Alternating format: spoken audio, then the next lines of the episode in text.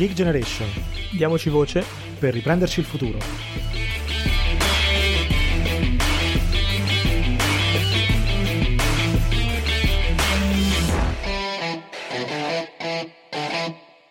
Benvenuti a The Geek Generation, il podcast dei giovani e per i giovani per parlare dei sogni, dei problemi, ma anche delle speranze di due generazioni eh, che in Italia sono purtroppo troppo spesso inascoltate e fuori dal dibattito. Io sono Mario e con me c'è Riccardo, ciao a tutti. Eccoci qui, ciao Rick. Oggi cambiamo un po' argomento, insomma, per modo di dire, eh, parliamo di un, un, qualcosa in cui mi sento anche molto coinvolto, in quanto sono anche io studente universitario. Eh, certo. Perché abbiamo parlato ovviamente di crisi economica, abbiamo parlato eh, appunto di ciò che sta accadendo in termini economici, in termini di aziende, di posti di lavoro, ma adesso ci concentriamo su qualcosa di un po' diverso. Siamo infatti in periodo di, di riaperture, nel senso che ormai eh, appunto la maggioranza delle attività economiche ha riaperto, eh, dal 3 giugno sono riaperti i confini tra le regioni e eh, tra l'Italia e i paesi esteri. Per la gioia di milioni di persone anche, stanno anche riprendendo le parità di calcio, quindi la Serie A, la Coppa Italia. E quindi, Me incluso, se... eh? Ti incluso, ovviamente. Uh, no, no, ma nulla da dire, anzi. Uh, e quindi appunto, però sembrerebbe che siamo a lieto fine, ma in realtà purtroppo no, nel senso che, come abbiamo certo. già ampiamente detto, migliaia di aziende hanno chiuso definitivamente, quindi noi apriranno o altre chiuderanno nei prossimi mesi perché purtroppo eh, questa crisi sta colpendo tanti, eh, giovani e non solo. E c'è un altro appunto eh, ambito del, della vita del paese di cui ci vogliamo occupare oggi, che è il sistema scolastico e soprattutto universitario. Perché eh, appunto è un tema di cui eh, vale la pena assolutamente occuparsi in modo prioritario. No, ma poi è un argomento che mm, inspiegabilmente, almeno da parte mia, soprattutto quello universitario, è abbastanza fuori dal dibattito. Cioè, eh io sento tantissimo parlare, e ne sono felice da tifoso e appassionato di calcio, della, della ripresa del campionato, eh, che anche lì, insomma, eh, mm, ci sono tantissime analisi anche abbastanza superficiali e semplicistiche, tipo ecco vedi riapre il calcio, non riaprono le scuole, Questo, no, ovviamente non è il tipo di discorso che vogliamo fare, anche perché il calcio oltre a essere una passione che insomma unisce e divide in maniera insomma anche, anche simpatica eh, milioni di italiani è anche insomma un'industria no? Eh, non vale il 7% del PIL italiano come diceva insomma Simone Valente l'ex sottosegretario alla presidenza del consiglio eh, ne vale però l'1%, che comunque in maniera diretta o indiretta eh, devo dire che sono... È già abbastanza. Eh, sì, sì, insomma, sono diversi posti di lavoro, diversa produzione, anche immaginiamo tutto l'indotto no? accessorio che c'è, quindi ristoranti, eh, bar, tutto ciò che insomma ruota un po' al, al mondo degli stadi e del calcio. Eh, c'è un bell'articolo di Pagella Politica il 5 maggio, scritto il 5 maggio che si chiama No, il calcio non vale il 7% del PIL italiano che insomma è carino, vi invito ad andare a guardare se volete avere un po' più di dettagli di, di questo argomento di cui si parla tanto, ma insomma spesso anche un po' a sproposito. Però comunque tornando all'università, eh, quello che un po' appunto mi stupisce è il, il modo in, diverso no, in cui si tratta l'argomento, cioè la ripartenza del calcio su tutti i giornali, sulla bocca di tutti, dell'università, ancor meno della scuola invece, no? Magari sai, della scuola un pochino si parla perché comunque eh, coinvolge anche in maniera diretta i genitori no? degli alunni. Esattamente, quindi vogliono, vogliono, vogliono, sapere quando in un certo senso possono essere liberi di tornare a, a lavorare e i figli insomma di andare a scuola, mentre l'università, bene o male, eh, è un po' fuori diciamo da, dai riflettori. Eh, Cosa che insomma è abbastanza preoccupante perché ehm, siamo già in una situazione abbastanza disastrata a, livelli, a livello universitario, a livello di, di, laureati, magari poi ne parliamo in maniera un po' più approfondita più avanti. E, ehm, però ecco, anche quando ci c'erano state no, le varie conferenze stampa, eh, insomma, le battutine sul calcio le abbiamo sentite tutti, ma sinceramente io non ricordo a memoria, insomma, domande abbastanza approfondite all'università, non so te se... No, se hai memoria. Assolutamente no, e come dicevi è, è, molto corretto appunto anche vedere la differenza tra scuola e università, che peraltro è una differenza che già il governo stesso in modo istituzionale aveva posto quando fin dall'inizio ha scorporato il MUR, il Ministero dell'Istruzione dell'Università e della Ricerca, in due, quindi c'è Razzolina, la Ministero Cezzolina che uh-huh. si occupa oggi della scuola e Gaetano Manfredi che si occupa invece di università e ricerca. E appunto quindi almeno in teoria poteva essere un'ottima scelta per dire ok, ci occupiamo bene di entrambi eh, le, gli ambiti, diciamo, in modo specifico, quindi con attenzione anche in termini ovviamente eh, di risorse. Poi invece certo. alla fine quello che si è visto è che eh, anche solo in questa crisi parla sempre Azzolina e mm, non sempre in modo, come dire, eh, perfetto e, eh, e ineccepibile e invece Gaetano Manfredi si sente pochissimo, nel senso che eh, appunto, forse come dicevi tu, il tema è quello anche di quante persone sono interessate, perché ovviamente la scuola spesso viene vista anche un po' come un parcheggio dei figli eh, e questo capita poi anche per vari motivi, vabbè, poi potremo occuparci in futuro anche del tema delle donne che spesso si trovano eh, ovviamente a non avere sostegno se vogliono lavorare e quindi anche lì la scuola diventa davvero eh, un parcheggio troppo spesso. E d'altra parte però l'università invece non esiste, nel senso che non sente quasi mai. Ci sarebbero delle domande a cui sarebbe bene appunto eh, rispondere in, in, quelle famose conferenze stampa che partono ovviamente dalla, dal quando si tornerà a fare lezioni frontali. Eh, e certo. questo, a prescindere poi dal quando, come data specifica, questo anche in termini di regole e protocolli, perché oggi ancora siamo in una situazione in cui eh, ogni Ateneo va un po' per sé, cioè non si capisce bene certo. quali sono i protocolli di apertura. E poi, eh, e poi dipende molto da, dall'Ateneo stesso, magari un Ateneo certo, che ha più mezzi, che, che ha più, è più organizzato, ha più modo di, appunto, di rispondere a questa domanda, riesce in qualche modo ad andare esatto. incontro a queste richieste, gli altri, eh, boh, chissà. Che è un po' quello che è successo anche, se vogliamo, con certe scuole in termini di didattica a distanza, quindi come sempre ci si affida troppo a livello appunto di eh, scuola singola o Ateneo singolo. Eh, e poi c'è un tema anche atu- più attuale, cioè delle, moda- delle, modalità di esame, quindi come fare gli esami, assicurandosi da una parte ovviamente che gli studenti eh, non copino e non eh, falsino i risultati, ma senza diventare autoritaristici nel controllo delle persone, che sembriamo insomma eh, eh, in uno stato autoritario. No, no, D'altra parte c'è un tema. Vai, vai. La riflessione che mi porta insomma un po' a fare questo è piuttosto che inventarsi, per carità, io insomma da ingegnere informatico non è che voglio demonizzare l'utilizzo del software, eh, diciamo, per, per, questo tipo di, di, attività, ci mancherebbe altro, tutto, tutto l'aiuto che può venire dalla tecnologia è ben accetto. Però mi domando, piuttosto che appunto inventarsi software che controllano gli studenti, nemmeno fosse il grande fratello per la paura che cerchino su internet le risposte, magari avrebbe più senso eh, reinventare no, le modalità d'esame, esatto, quindi dire magari fare, eh, dare più mm, peso agli elaborati, fare in modo che gli studenti possano in qualche modo produrre loro magari dei contenuti per dimostrare insomma, di, aver, di, avere la possibilità di passare l'esame piuttosto che magari eh, appunto andare a monitorarli con, con, telecamera e microfono e insomma allarmi di vario genere. E peraltro quello dei, degli elaborati e quindi dei paper anche fatti dagli studenti è un tema anche su cui sarà secondo me da parlare in futuro a bocce ferme, quindi fuori dalla crisi, perché altri eh, sistemi universitari come quelli anglosassoni sono molto mirati su questo l'Italia molto meno, quindi sono due diciamo, filosofie diverse che però sarebbe importante confrontare anche con Certo, non è sicuramente tutto da, da, buttare, perché poi non è detto insomma, che, che, si possa sempre applicare, però almeno una riflessione su questo sarebbe interessante farla e leggerla, insomma, invece niente, non si capisce. E poi nulla. c'è un tema eh, anche appunto di studenti eh, che da una parte appunto... Eh, perché da una parte appunto ci sono studenti che lasceranno tendenzialmente l'università che sono magari quelli più a basso reddito, con famiglie più a basso reddito, quindi che non possono semplicemente permettersi, eh, con la crisi che sta arrivando ovviamente, di continuare gli studi, eh, o chi eh, appunto va peggio all'università, eh, e d'altra parte appunto c'è un tema invece di nuovi studenti che devono entrare per controbilanciare queste perdite, e anche qui c'è qualcuno che se ne sta occupando, cioè stiamo capendo come poter fare in modo che eh, non si perdano nuovi iscritti eh, in un sistema che è già fortemente, come dicevi tu, disastrato e indietro rispetto anche eh, agli altri paesi europei, perché poi il tema è sempre, è sempre quello, è un tema di confronto eh sì. con gli altri e vedere come andiamo.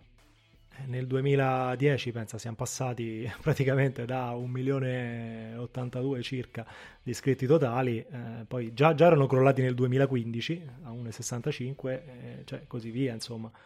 Eh, già insomma la situazione quindi di, di partenza non è, non è, buona, più poi se andiamo a, a ragionare sul fatto che eh, la mancanza di iscrizioni non è solo un problema del futuro del paese, che è già un problema enorme, perché ovviamente vai a togliere eh, posti di lavoro che possono essere più specializzati, più remunerativi, che consumano di più, eh, che quindi insomma portano un beneficio a tutto il resto dell'economia. Ma anche un problema eh, collaterale perché ovviamente studenti che eh, magari non si spostano più fuori sede per studiare perché non hanno certezze o banalmente perché perdono la possibilità di farlo, poi vanno a impattare su magari attività commerciali che sugli studenti fuori sede, volente o nolente, comunque eh, fanno, fanno, indotto, no? E quindi hanno la possibilità di, di, lavorare in più, sugli affitti, insomma è tutta una, una catena di cose che, eh, su cui chiaramente almeno bisognerebbe cercare di capire se c'è un, un piano o quantomeno un'idea no? per, per, piano piano insomma, controbilanciare.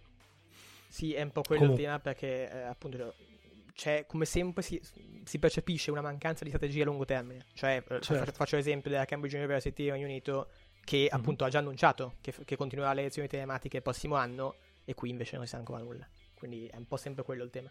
E come dici tu, appunto, no. c'è il discorso sugli, sugli iscritti che già erano collati eh, con la crisi del 2011 proprio per i motivi che dicevamo e ora andiamo ad affrontare in modo un pochino più approfondito.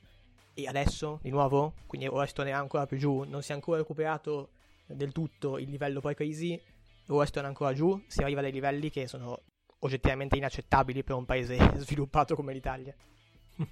No ma assolutamente. Infatti eh, per esempio appunto i dati di cui parlavamo eh, sono presi diciamo su, su base Eurostat al 2019 c'è un bell'articolo del del, del, Sole 24 Ore che insomma li, li, li, citava e che come al solito vi, vi, invitiamo poi ad andare a guardare di Alberto Magnani.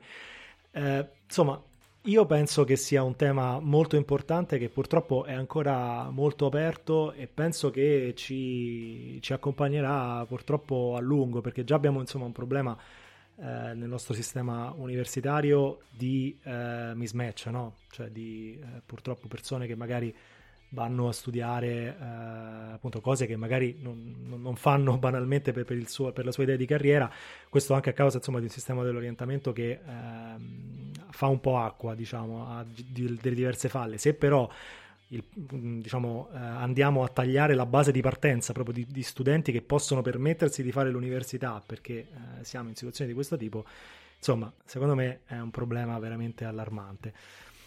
Eh, però insomma non fermiamoci diciamo a, all'autocommiserazione come al solito, vogliamo cer- esatto. sempre cercare un pochino di offrire anche un, uh, un meccanismo di... che quantomeno ci porti un po' più a sperare per, per il futuro e, e, quindi insomma cerchiamo di, di, capire un pochino cosa, cosa c'è a monte uh, perché insomma da un lato di sicuro quando c'è una famiglia no, che in qualche modo vede ridursi le sue fonti di sostentamento e di reddito, eh, a prescindere perché siamo di fronte a una crisi molto grave, eh, le tasse universitarie diventano un fardello che è decisamente pesante.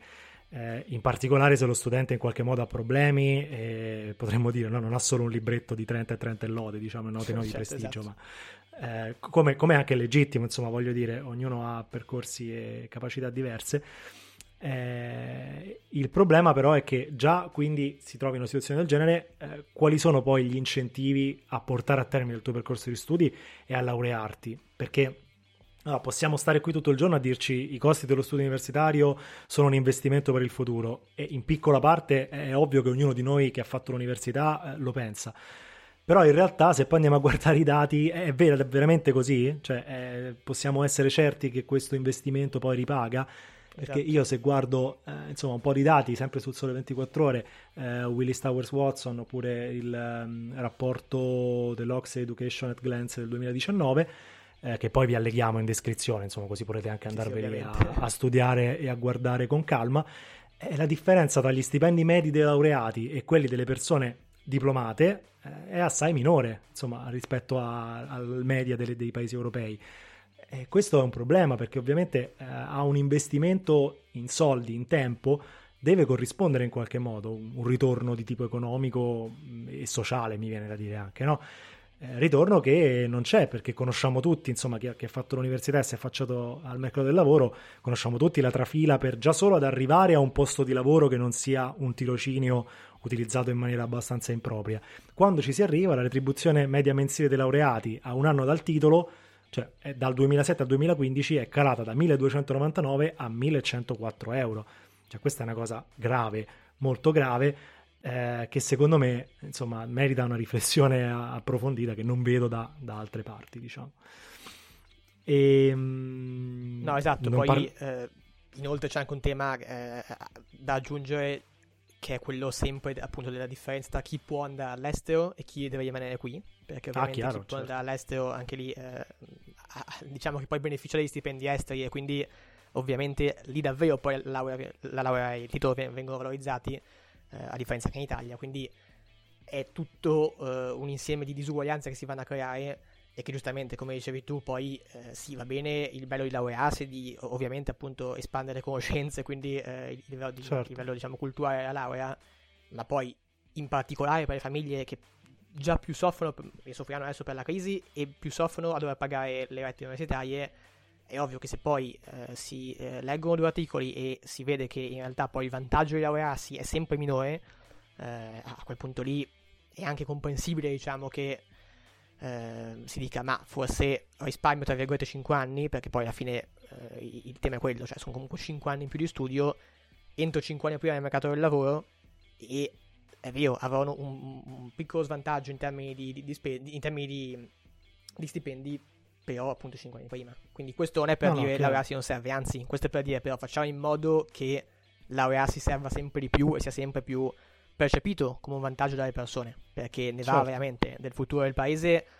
Eh, come dicevi tu, poi c'è un tema anche di orientamento, ovviamente, e quindi poi di, mis- di mismatch tra domanda e offerta di lavoro, perché poi anche quello è un altro grande discorso, cioè, ok, a laurearsi in cosa, però, perché poi anche lì trovarsi ad avere alcune lauree che sono viste di serie A e altre di serie B, eh, fa sì che poi di nuovo ci siano un sacco di posti di lavoro che magari restano tra virgolette vacanti perché non c'è nessuno che abbia quelle competenze per, i, per quei posti di lavoro certo. e d'altra parte eserciti di persone laureate in certe, in certe materie, in certi ambiti che non trovano lavoro perché ovviamente certo, sono poi questa difficoltà di orientamento poi produce anche una penalizzazione diciamo dei, anche dei lavori specializzati che magari non richiedono un percorso universitario che non è che tutti per forza devono fare l'università perché c'è anche questa cosa di diciamo di, di vedere chi non fa l'università come una persona di serie B. Tutt'altro eh, e anzi insomma ci sono tantissimi posti specializzati operai specializzati tecnici specializzati che le aziende cercano ma non riescono a trovare anche per secondo me questo problema culturale a cui accennavi tu prima cioè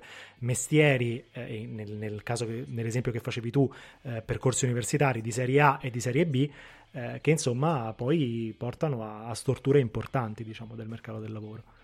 Esatto, e questo anche appunto di nuovo nel confronto con altri paesi perché l'Italia è purtroppo tra gli ultimi paesi d'Europa per, per percentuale di laureati nella fascia 25-64 anni, quindi nella fascia appunto delle persone attive nel mercato del lavoro.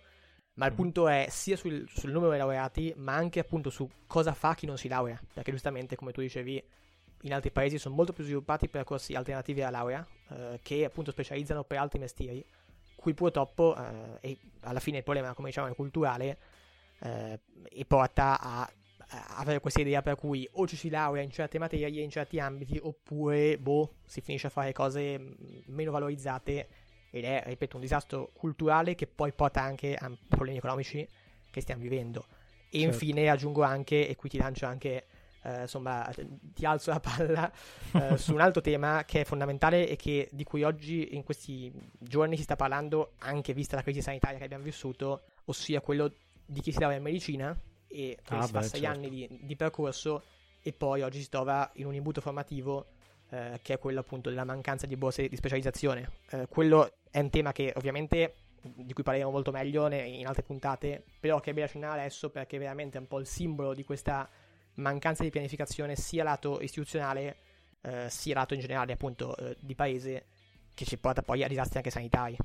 Sì, sì, ma è anche secondo me proprio il sintomo del, dell'inadeguatezza certe volte eh, del, della politica, ma, ma, in generale anche delle, delle persone che comunque arrivano a vedere il problema di poi affrontarlo questo problema. Cioè io ho sentito tantissime volte la, come soluzione eh, al fatto che abbiamo pochi medici, perché tra l'altro nei prossimi anni moltissimi medici andranno in pensione, questo sarà un grosso, grosso problema per il nostro sistema sanitario nazionale, di cui si è tanto parlato un po' a caso ultimamente, ma eh, che merita insomma un approfondimento su, quando si fanno gli investimenti. Eh, ecco, anche questo vuol dire fare gli investimenti, investire sui giovani, sulle persone che in futuro dovranno andarci a lavorare nel sistema sanitario nazionale.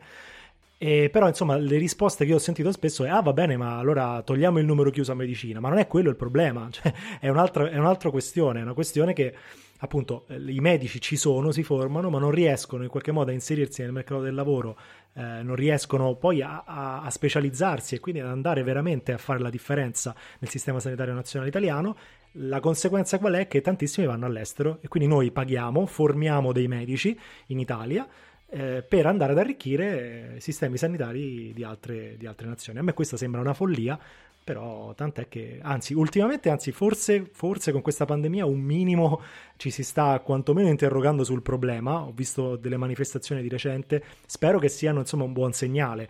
Eh, mi piacerebbe, ecco, magari parlarne con qualcuno eh, di, di, di, quei, di, quei, ragazzi che erano andati giustamente a manifestare, magari li inviteremo, cercheremo insomma di contattare qualcuno perché è sempre bello sentire la voce in prima persona delle persone che poi capiscono e toccano con mano il problema, insomma cercano di no, battersi no, per risolverlo. Infatti quello sarà un po' l'obiettivo ed è anche un po' il, mo- il motivo per cui siamo qui. Il tema è proprio secondo me parlarne e citarlo già adesso per far capire quanto poi spesso anche le priorità del dibattito siano un po' eh, come dire confuse, nel senso che di temi come questi, quindi dell'università e in particolare di questi specifici eh, casi, eh, si parla pochissimo. Cioè, ora appunto, come dicevi tu, ne è un po' parlato, perché ovviamente siamo, usciamo da una crisi sanitaria epocale, però non va bene, cioè, non, non, esiste parlarne solo quando c'è una crisi sanitaria, perché banalmente se ne parli quando ormai le cose sono capitate eh, è tardi, devi poi venire e quello è ciò che veramente manca in Italia, la capacità di prevenzione e di quindi arrivare alle crisi o comunque in generale affrontare eh, la realtà quotidiana eh, con gli strumenti giusti. Quello è il problema vero che certo. riguarda l'università e poi questi casi specifici. Certo, ma infatti insomma eh, spero che parlarne in maniera un po' più aperta adesso che abbiamo visto insomma le conseguenze di investimenti sbagliati e di scelte sbagliate eh, aiuti insomma a riposizionare un po' la lista delle priorità no? nel dibattito pubblico e quindi parlare un po' meno magari di eh, appunto per esempio test ingresso a medicina o, non perché non sia importante eh, ma perché insomma ci sono ordini magari di, di importanza diverse o, o, peggio ancora insomma varie soluzioni assistenzialiste dalla dubbia utilità e magari poi insomma parlare seriamente di, di quello che sarà necessario. Noi serviamo anche un po' a questo, nel senso l'idea è anche un po' continuare ad approfondire un po' di questi temi, sempre dal punto di vista degli under 35, dal punto di vista di chi queste cose purtroppo le pagherà eh, in un certo senso nel suo futuro.